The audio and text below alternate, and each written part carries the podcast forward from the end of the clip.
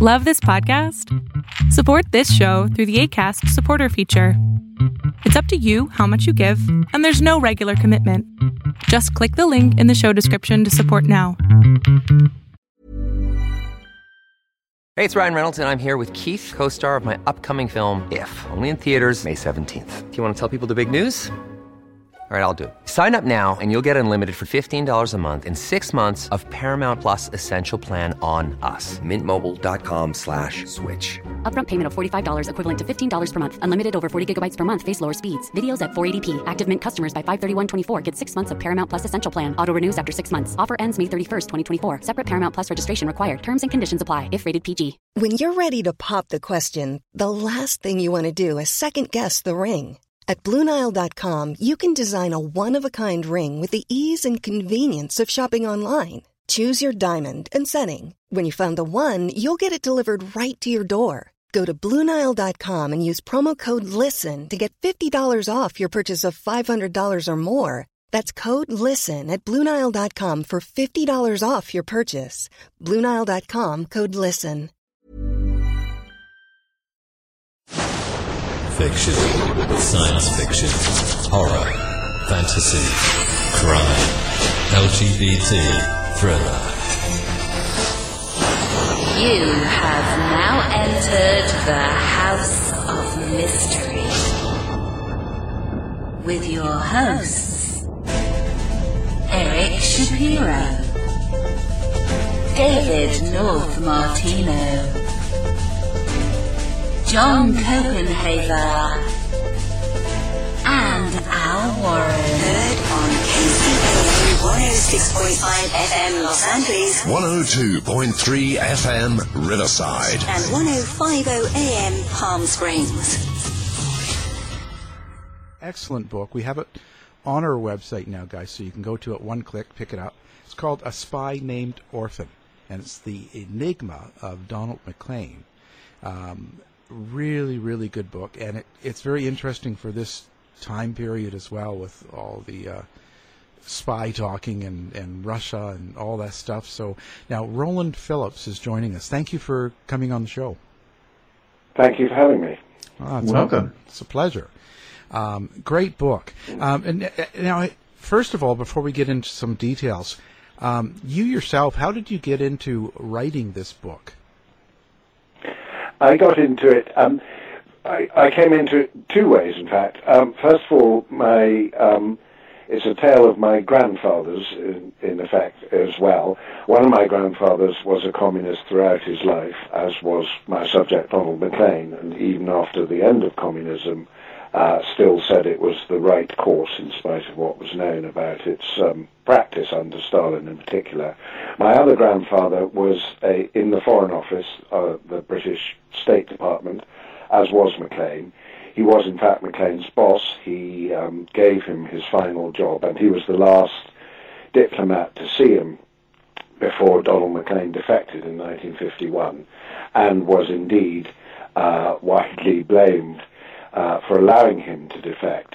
Uh, but in fact, uh, that grandfather, his name was Roger Makins, uh, although he knew he had been told that Donald Maclean was the spy they had been looking for for some years, uh, he'd been told that Maclean was being watched by the security services, which indeed he was. Anyone could see the watchers following him. But he was never told that the watchers didn't work in the evenings and at weekends.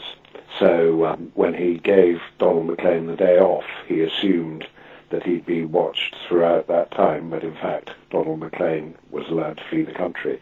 So I come at it through the family roots, and also because I was uh, tipped off that a huge amount of previously classified material was about to be was about to emerge um, in the archives, and that that told a wonderful story, both of establishment bungling and the whole story back through Maclean's life of his um, of his growth into communism and his later spying. So I had a wealth of material as well as a personal connection.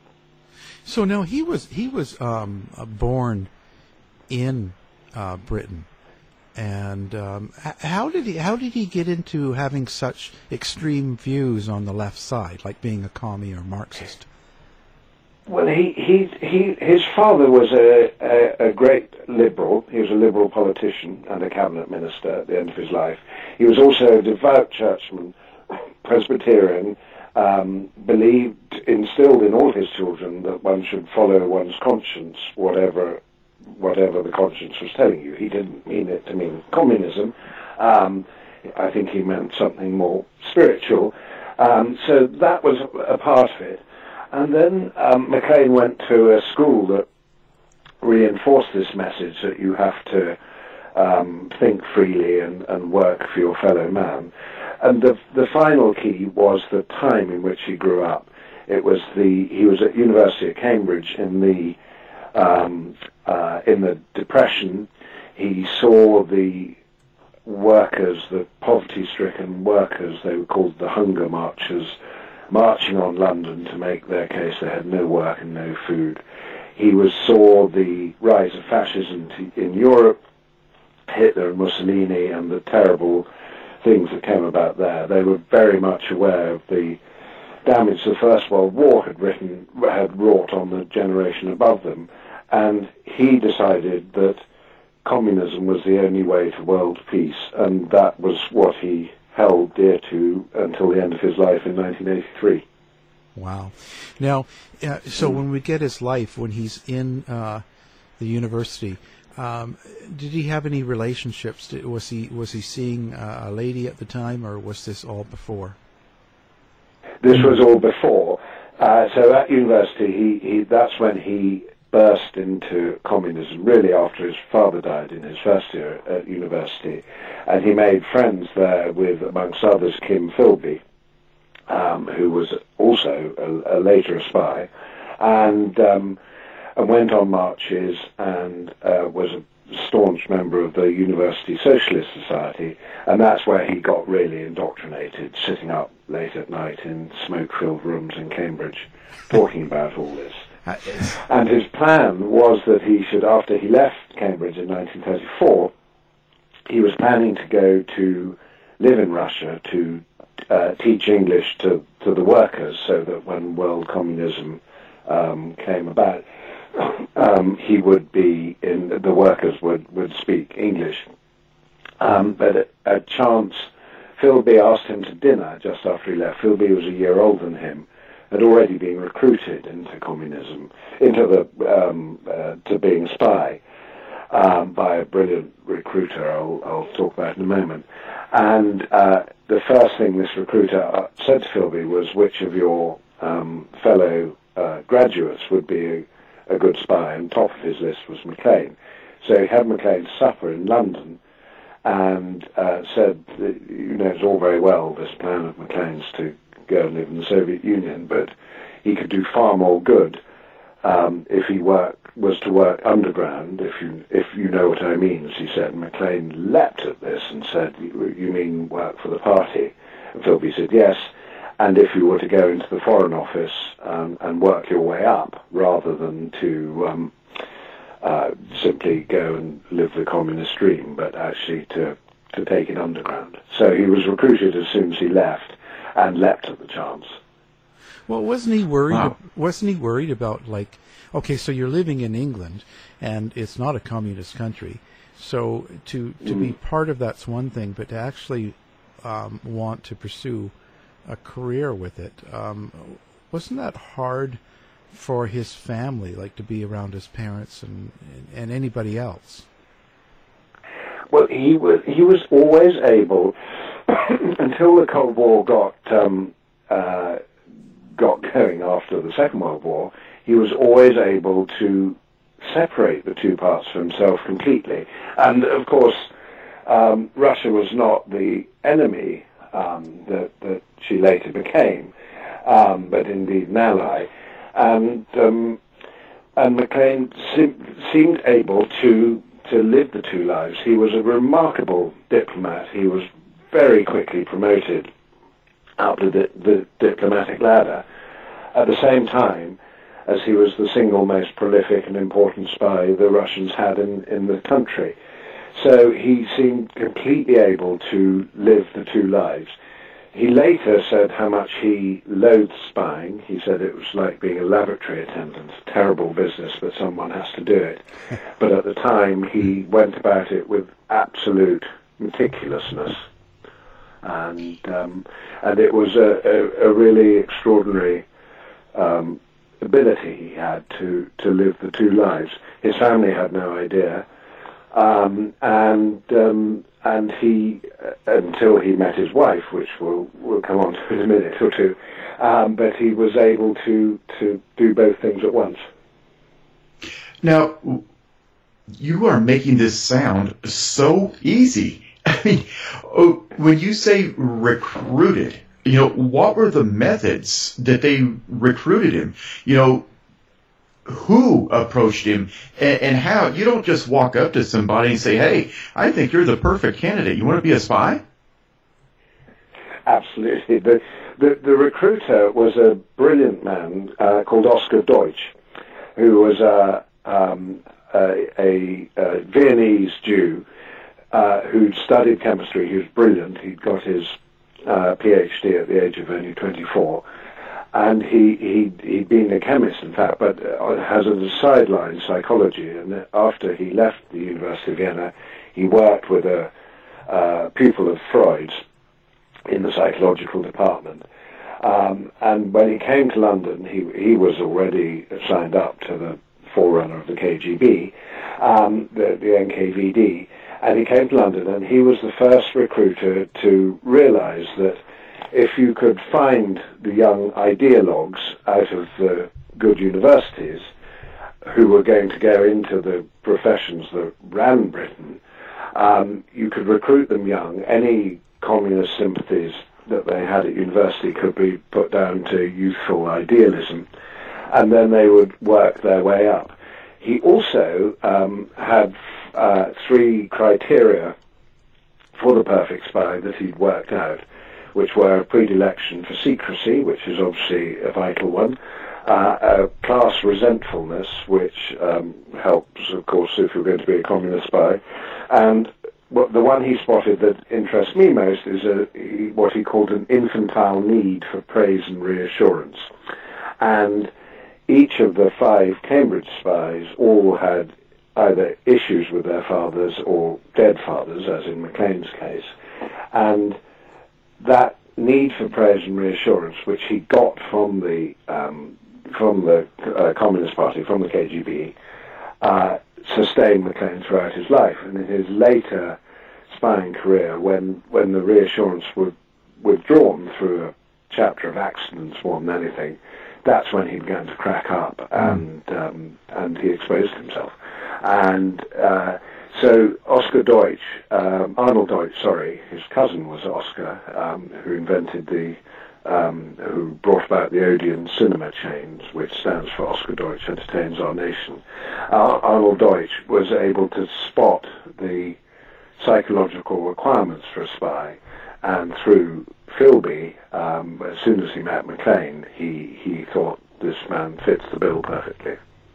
Oh wow! So would would it be fair to say then that he was psychologically profiled? That they had been watching him for a while, and he met A, B, C, and D traits that they were looking for. Absolutely, absolutely right. And and he he completely uh, he he that that's a good way of putting it. He was psychologically profiled, and asked, after he'd been recruited by Deutsch, Deutsch said. Um, you know, work your way. You'll be a sleeper. You'll work your way up the Foreign Office, and you'll come into your own later on.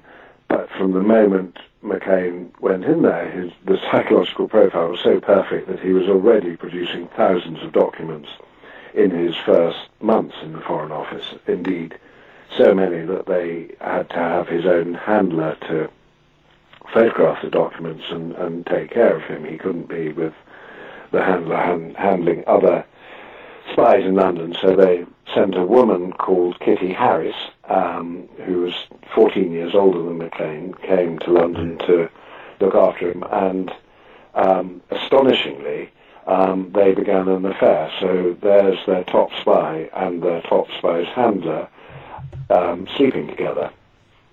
um, which caused consternation in Moscow Center. But they Oh, I decided can imagine. in the in the normal course of events, certainly Kitty would have been brought back and probably executed, and Maclean would have been dropped because who knows what secrets were leaking. Um, but uh, so important was Maclean to them, he was codenamed Orphan, as in the title of my book at that point. Uh, so important was he to them that uh, they not only allowed them to continue the affair and, and to the sending of huge amounts of material, but when Maclean was posted to Paris in 1938, uh, Kitty went with him Wow. um, to uh, to to that vital post uh, just as the run up to the Second World War began. So, Roland, you said an exciting word in there, and that's sleeper. You know, Yes, that just reeks of Jason Bourne. So, yes, So, absolutely. did, yes. did he, you know, did they provide him an identity and here's the job you're going to be working and here's how you're going to live? You know, you know, kind of like some of the TV dramas that we have, you know, the Russian spies who live in America for 20 years and they're your average absolutely. citizens. that that series, the Americans, I very much enjoyed. Well, he was absolutely he because he was living the life anyway. Because he was a very um, good and successful diplomat.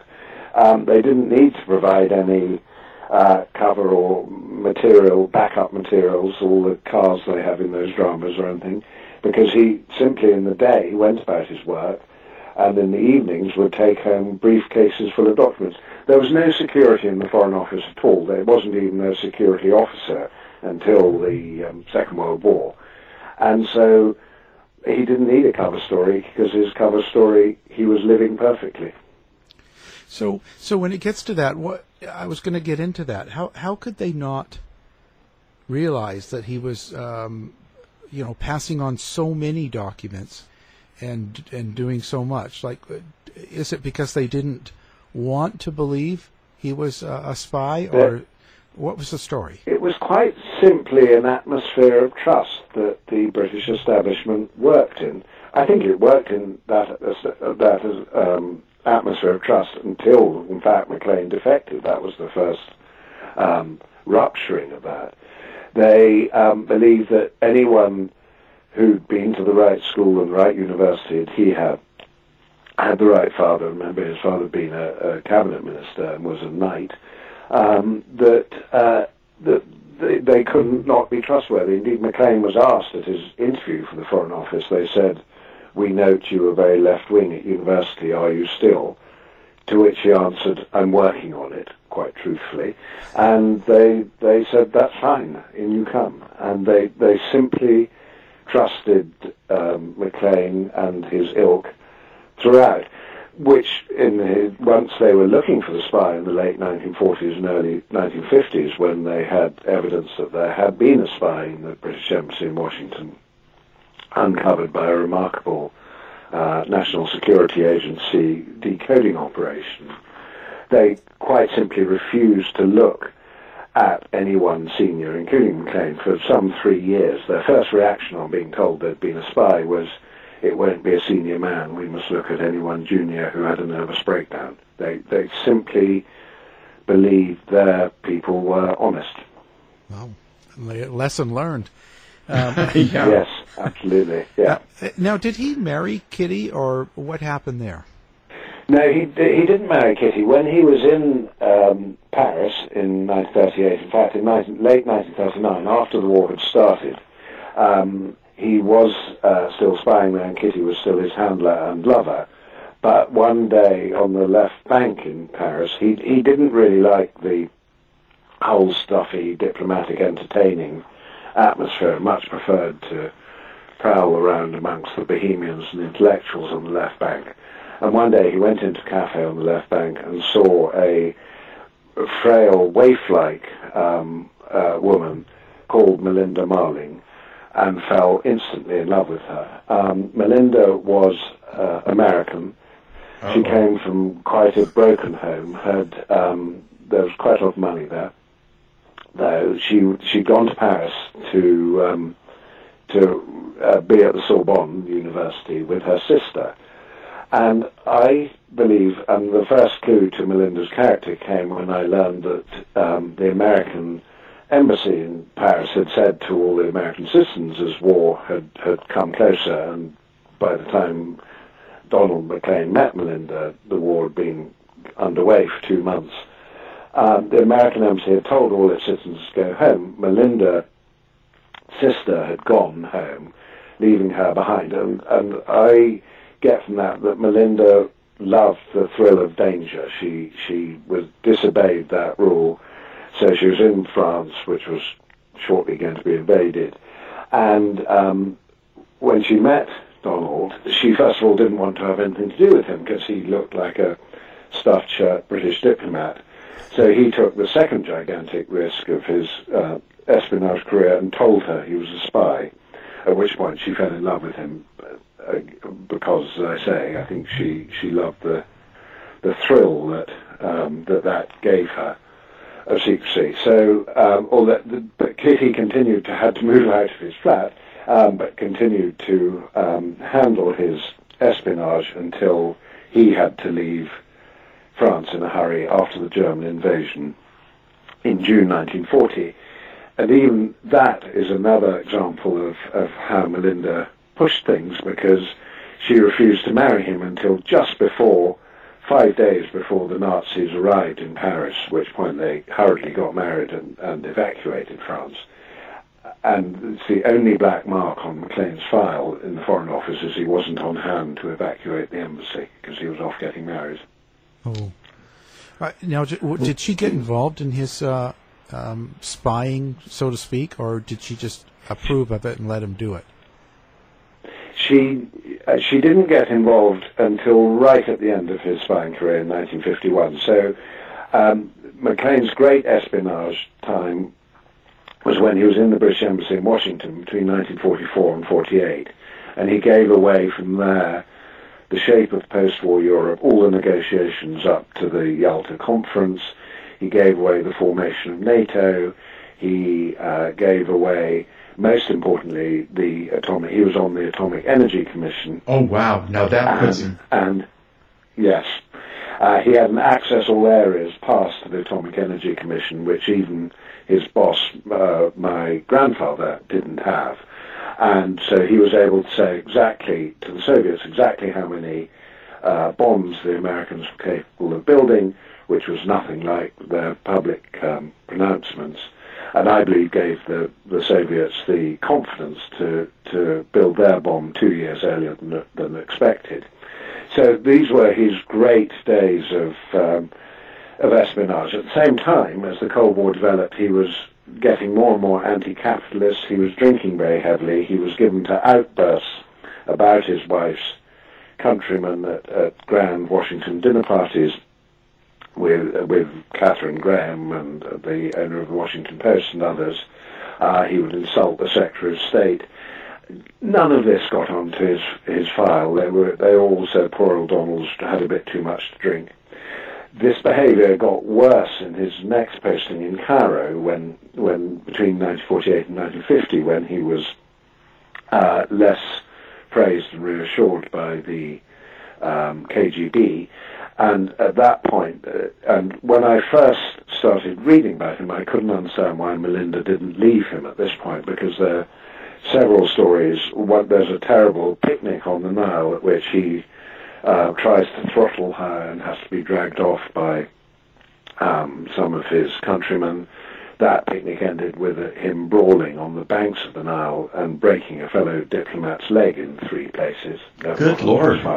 He's he's off the rails. Uh, yeah, he's he's completely off the rails by this point. I think the combination of the Cold War getting really ugly, he, he's now a divided figure instead of a unified one. And um, in the following year, 1950, he and a journalist friend of his go on Almighty Bender, which ends up with them trashing the American ambassador's secretary's flat in Cairo. I mean, really trashing it, breaking her bath into by hurling a mirror into it, throwing all her clothes out the window. Again, none of this gets onto to, her, to his file um, because they simply don't want to hear tittle tattle, as they put it, about so able an officer. In spite of all this, he's able to go to work and, and be brilliant all, all day. Um, and I didn't understand why Melinda didn't leave him uh, through all this, but instead supported him uh, until I got. He defected in May 1951, and when I saw the Secret Service files on the defection, as I said at the beginning, they they were following him, they were tapping his telephone, and I found uh, lies from her on the telephone after he'd defected, which make it absolutely plain she knew what he was up to. Um, and indeed, two years after he defected, she suddenly disappeared, which caused a, a complete shock and outrage uh, anew. Um, and I, so I believe that she, she did know that he was a spy. She Planning for your next trip? Elevate your travel style with Quince. Quince has all the jet-setting essentials you'll want for your next getaway, like European linen, premium luggage options, buttery soft Italian leather bags, and so much more. And it's all priced at 50 to 80% less than similar brands. Plus, Quince only works with factories that use safe and ethical manufacturing practices. Pack your bags with high-quality essentials you'll be wearing for vacations to come with Quince. Go to quince.com slash trip for free shipping and 365-day returns. Hi, I'm Daniel, founder of Pretty Litter. Cats and cat owners deserve better than any old-fashioned litter. That's why I teamed up with scientists and veterinarians to create Pretty Litter. Its innovative crystal formula has superior odor control and weighs up to 80% less than clay litter. Pretty Litter even monitors health by changing colors to help detect early signs of potential illness. It's the world's smartest kitty litter. Go to prettylitter.com and use code ACAST for 20% off your first order and a free cat toy. Terms and conditions apply. See site for details. I'm Sandra, and I'm just the professional your small business was looking for. But you didn't hire me because you didn't use LinkedIn jobs. LinkedIn has professionals you can't find anywhere else, including those who aren't actively looking for a new job but might be open to the perfect role, like me. In a given month, over 70% of LinkedIn users don't visit other leading job sites. So if you're not looking on LinkedIn, you'll miss out on great candidates like Sandra. Start hiring professionals like a professional. Post your free job on linkedin.com/people slash people today. Millions of people have lost weight with personalized plans from Noom, like Evan, who can't stand salads and still lost 50 pounds. Salads generally for most people are the easy button, right? For me, that wasn't an option. I never really was a salad guy. That's just not who I am. But Noom worked for me. Get your personalized plan today at Noom.com. Real Noom user compensated to provide their story. In four weeks, the typical Noom user can expect to lose one to two pounds per week. Individual results may vary. enough to know the detail, and she rather enjoyed that and was protecting him and looking out for him, and that's why she stuck to him through this outrageous behaviour. Well, did, did she never think that if if he gets captured or if he gets caught, this is all going to come back to me too? I'm going to go into the gallows with him. Well, or was it worth it to her?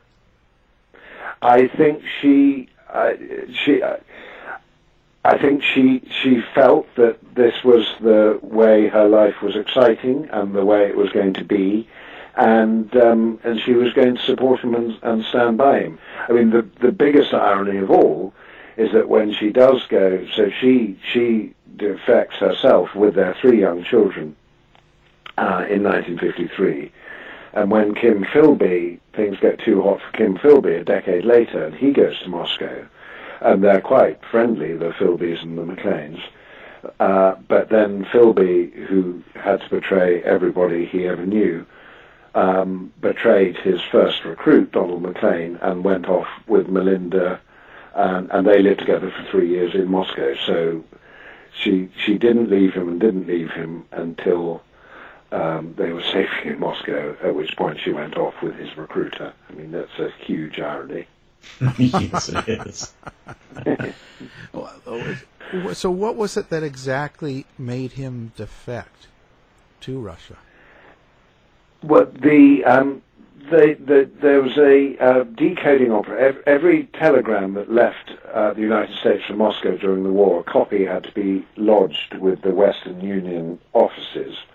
So after the war, there were hundreds of thousands of telegrams, all in code, all in a. Um, they believed all in uh, uh, one time. They'd been put into a one-time code, which means that each telegram would have had a new code set up and therefore be uncrackable. But this genius called Meredith Gardner um, realized that sometimes they'd used the same pad twice, and through this chink, he began to decode a very, very small proportion of the telegrams. Indeed, when the operation was wound up in 1980, they'd only decoded 15% of the telegrams. But they did keep finding um, references to um, a spy called either H or Homer, um, and they, they, they discovered that um, from the serial numbers that, that some of this material, and that, that's how we know that he was giving away such incredibly high-grade material, had come from the British Embassy in Washington. So they spent sort of three years trying to, the British, they passed this on to the British, who spent three years not trying that hard to identify the spy because they believed it would be a junior person. Um, and uh, and indeed they, they sent Philby to Washington as head of MI6 station, who obfuscated as well. Um, so it was it was a decoding operation that kept coming across this material, but they refused to believe the spy was Maclean. They did eventually come around and see it was a senior man, and they made a list of names, six or seven names. Maclean featured on that. Um, and, but they still, as it, 1948, 1949, 1950, all this time, Maclean was acting out unseen in this alcoholic way. And then in early 1951, uh, they decoded a tiny fragment that said uh, Homer will be coming to Tyre, which is what they call New York, uh, weekly to see his pregnant wife. And Melinda had been pregnant when they arrived in June 1944, and, so, and that made them realize it was Maclean. Even so, they, um, the heads of the Foreign Office in London said it can't be him, it must be someone else. But that was the smoking gun that, that caught him. You know, uh, Roland. Maclean got to hear about this from Philby, and then Philby organized his defection. Uh, Roland, you know, this is kind of a sidebar here. You know, we're talking about spies, and the, the traditional view of spies is everything is so super secret. You know, nobody knows who they are, and you know they're doing all these fabulous things behind the scene, and you know the espionage and you know the intrigue. But throughout our discussion, I'm sitting here thinking it's almost like everybody knew who everybody else was, and, and there really wasn't anything secret about it. It was just a matter of things catching up to them, and. Donald and, and Donald starts blowing his cover early just by acting like a you know, a, a jackass. Like, absolutely, and, and and that's what's extraordinary is that the, uh, the the trust in him was so absolute, and indeed his work was so extremely good. His legitimate work was so extremely good that even though he's acting like a jackass, they think he's he's he's uh, our jackass. He's brilliant. Um, we have no reason to think he's a spy, but it it hiding in plain sight is is the best um, disguise for a spy. So exactly. So even while he, and even when after they knew it was a senior man and he was on the list of possible spies, they still made him head of the American department in London just at the beginning of the Korean War. I mean, they they simply could not have been more blind um, to the possibilities of, of this spy. So my work is so good that you have to ignore all this other behavior that could put so much at risk. Absolutely, and he was tall, he was beautifully dressed, he'd been to the right school, he'd been to the right university, uh, he'd, he'd done the work, um, he never was drunk in the office or appeared hungover. Absolutely, they, they, they couldn't believe it, uh, right up until after he went. They still didn't believe it. So we have a functional alcoholic who does incredible work, and nations are resting on what he does. Yes, the borders of Poland rested on what he did. Uh, he, he, a part of the material we've seen sent um, was a telegram between Churchill and, and Truman, President Truman, saying uh, if Molotov is adamant, uh, we will move the border to here. And guess what? Molotov was adamant. And wow. the borders of Poland were set by Maclean's treachery. Holy smokes! So, so what?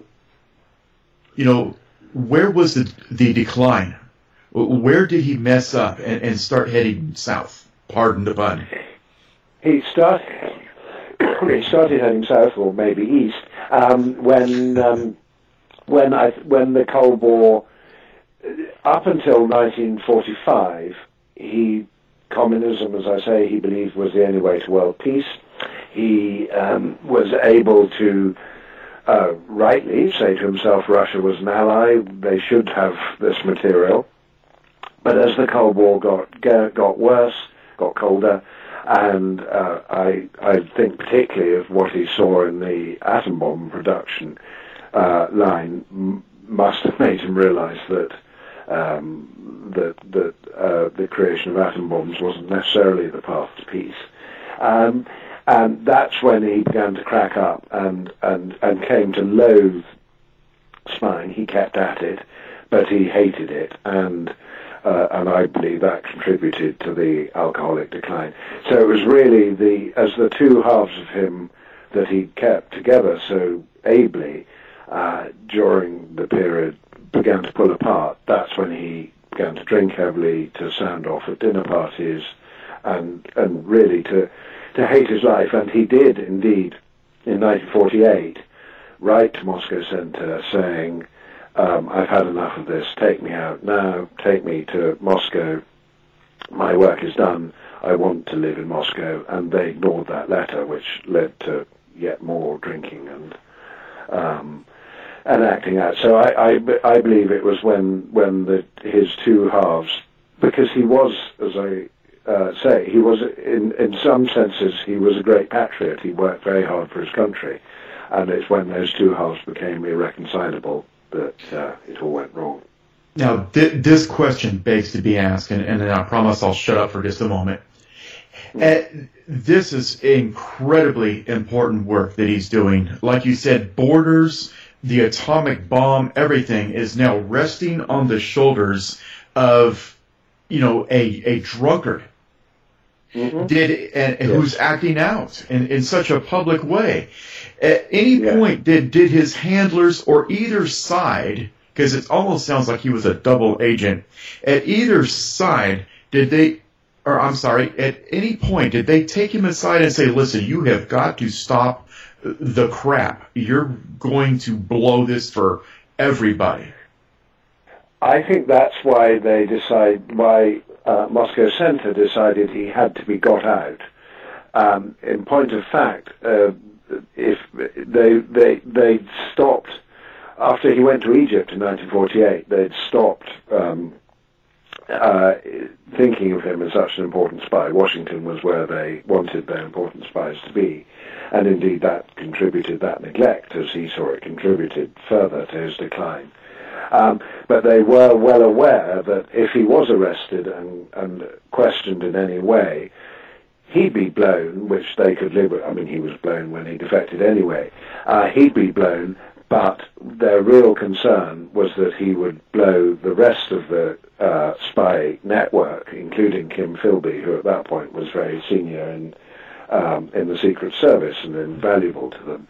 And that was why they decided they needed to get him out um, before that happened. Um, and that's why when Philby said to Moscow Center, the, the Americans uh, uh, have, uh, have all but identified Homer, they they said we hold you responsible for getting him out now, and that was the um, and it was Philby's tip off that led to the defection. So um, so that that was their real fear that he would blow the rest of them sky high. Which ironically, of course, as soon as he was as soon as he defected and they looked into his background, he did anyway. But they they hoped to keep it secure. Wow. Now. Um what what you were talking about new material. Um, w- can you explain that? Like what what what new materials come out? Yes. So what I saw, what I saw was um, all the um, files after they knew about Homer in 1947. Um, the the files where they tried to identify um, who Homer might be. Maclean's name kept coming up, but they continually said um, the the high ups the Foreign Office said no, it can't be him. So that was part of the new material. The really exciting new material was the um, the tale on him and the telephone taps in his last month in England, um, when uh, where it becomes apparent you can so you can follow his movements during the day. As I say, they didn't work at weekends uh, uh, in the evenings. Um, you can follow his movements during the day. You, there's the point you can see clearly the point when he's told he's going to have to go, and he becomes quite agitated and comes out of the place where he's having lunch and paces up and down, and then goes back in. But and the telephone taps where you have Melinda lying to her mother-in-law two days after he's gone, um, saying he's he's just not here at the moment, but he'll talk to you as soon as he's back. So it, it was all that material um, that I thought was really exciting and extraordinary um, as uh, as you see them failing to snap the trap shut on on um, on the, the on this terrible spy and traitor. And the other extraordinary thing was the files. Was ten days after the defection, before it got into the newspaper or uh, to the public at all, when the head of MI6 was in Washington talking to uh, Hoover of the FBI, amongst other people, and uh, he writes a letter back to a friend saying I was stopped in the corridor, and they asked how we were getting on with uh, finding Homer, and this was five days after he'd gone. Um, I said we had six or seven people in the frame, um, but nothing definite yet. So this notion that we were lying to our closest ally, um, the United States, even as they had uncovered Homer for us, um, was extraordinary. So it, it was the, the background material to this, um, in many ways, very sorry tale of um, missed opportunities. Wow. So whatever happened to him? Uh, So he ended up in Moscow and Well, interestingly, yes, he, he so he went to Moscow in 1951. Uh, nobody in the West knew what had happened to him until 1956 when he reappeared.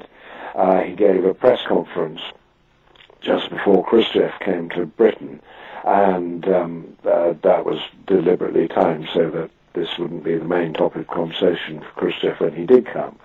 And um, he then, once again, well, now he no longer had to live a divided life. He became a whole man again. He he got sober. He uh, took on a pseudonym. He called himself Mark Fraser, and uh, Melinda called herself Natasha Fraser. And he worked for a foreign policy institute. He he used his great foreign policy brain to good effect. As an academic teaching institute, he wrote many papers under the name Mark Fraser. He um, wrote a book in 1970, which was when he became Donald Maclean again, and he chose a, a different name before that so that it wouldn't deflect attention from the very good work he was doing. He was slightly on the dissident wing. He still worked for the underdog of Russian society. And um, the great sadness of his life after Melinda came back to him after the affair with Philby, um, but then in the 1970s, uh, Melinda and all his three children and Russian grandchildren all left Moscow. Um, some went to the United States, some came to England. Um, so he was all alone. But I think in some sense he uh, believed that this was the right thing, that because of his actions, his children shouldn't not live the life they would have lived in, in America or England.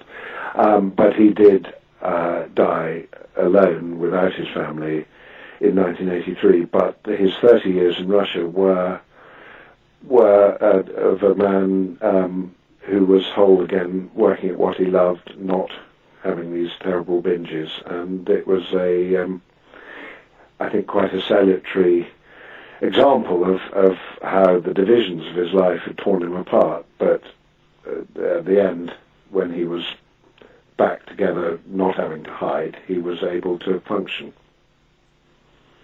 Mm, you what, one more, Roland. Uh, after what you just said, um, you know, once once the pressure was off of him, he was able to reestablish his life and and live a relatively normal life.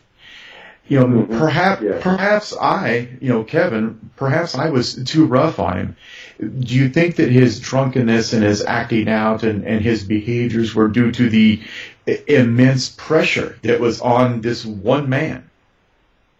Yes, I do. I think I think it became unsustainable to him to work uh, for his country, you know, in the service of his country as a as a diplomat, at the same time as working against his country as a spy.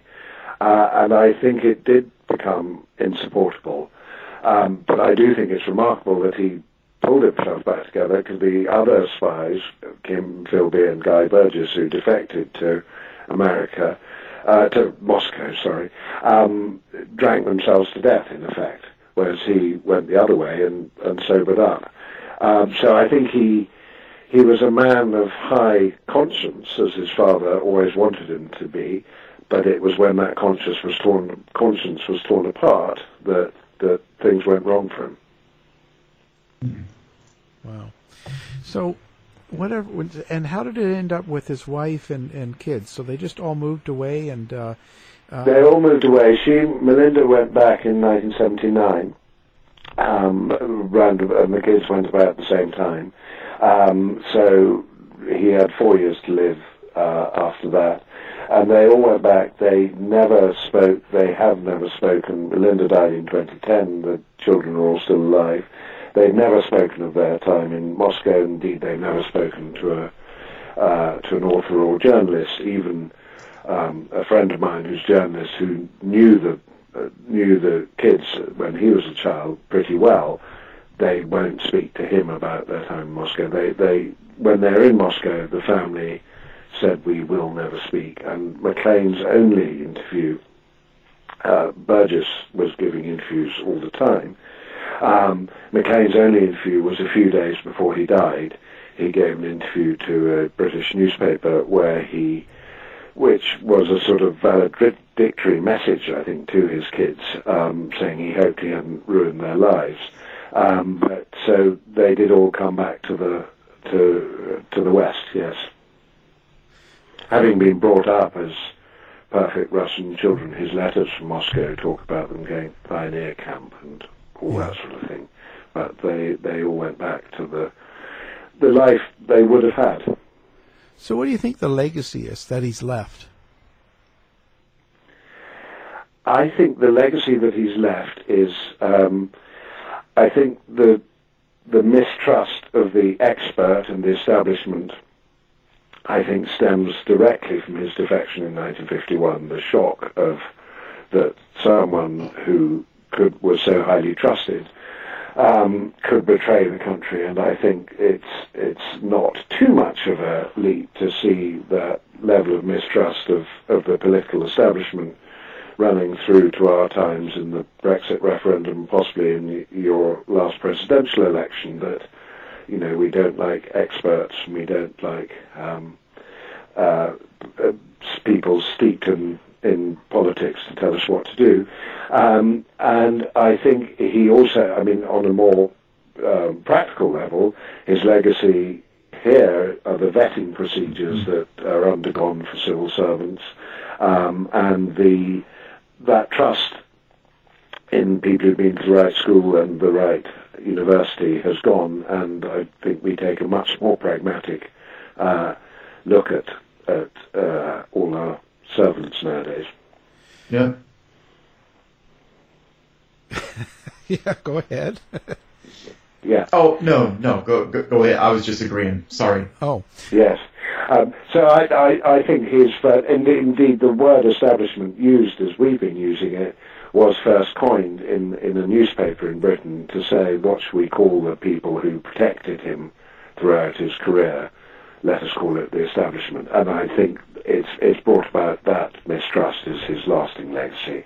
His legacy in the second half of the 20th century until the end of communism, I think, speaks for itself, particularly in the shape of Europe.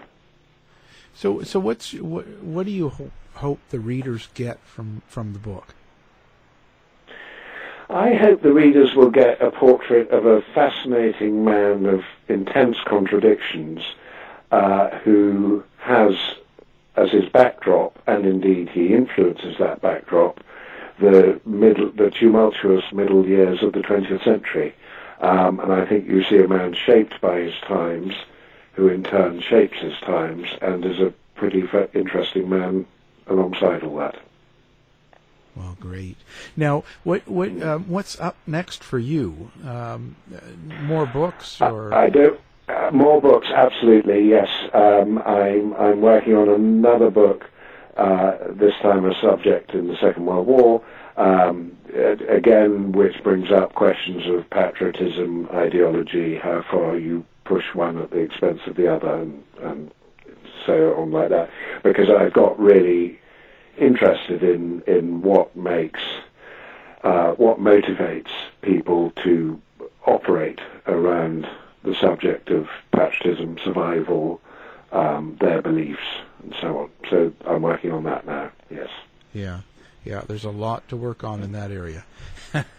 yes. yes. Very interesting. Yes. Well, this has Yeah. been an amazing interview. Uh, we really enjoyed the conversation. I've enjoyed myself talking to you immensely. Yes. Fascinating. I- Fascinating. Again, our book is called A Spy Named Orphan, and it's the enigma of Don, Donald Maclean, and the guest has been the author uh, Roland Philipps. Thank you for taking the time. Thank you for talking to me.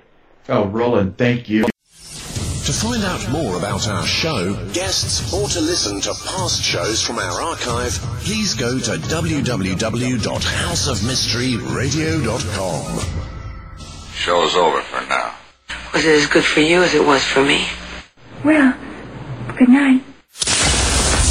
This has been a production of Something Weird Media. I'll be back. Imagine the softest sheets you've ever felt. Now imagine them getting even softer over time. That's what you'll feel with Bowl and Branch's organic cotton sheets. In a recent customer survey, 96% replied that Bowl and Branch sheets get softer with every wash. Start getting your best night's sleep in these sheets that get softer and softer for years to come. Try their sheets with a 30-night guarantee. Plus, get 15% off your first order at bowlandbranch.com. Code BUTTERY. Exclusions apply. See site for details. Even when we're on a budget, we still deserve nice things. Quince is a place to scoop up stunning high-end goods for 50 to 80% less than similar brands. They have buttery soft cashmere sweaters starting at $50, luxurious Italian leather bags, and so much more. Plus, Quince only works with factories that use safe, ethical, and responsible manufacturing. Get the high-end goods you'll love without the high price tag with Quince. Go to quince.com slash style for free shipping and 365-day returns. Hey, it's Paige DeSorbo from Giggly Squad. High quality fashion without the price tag. Say hello to Quince. I'm snagging high-end essentials like cozy cashmere sweaters, sleek leather jackets, fine jewelry, and so much more. With Quince being 50 to 80% less than similar brands. And they partner with factories that prioritize safe, ethical, and responsible manufacturing. I love that. Luxury quality within reach. Go to quince.com slash style to get free shipping and 365 day returns on your next order. Quince.com slash style. You've been listening to the House of Mystery radio show. To find out more about our guests, hosts, or shows, go to www.houseofmystery.com.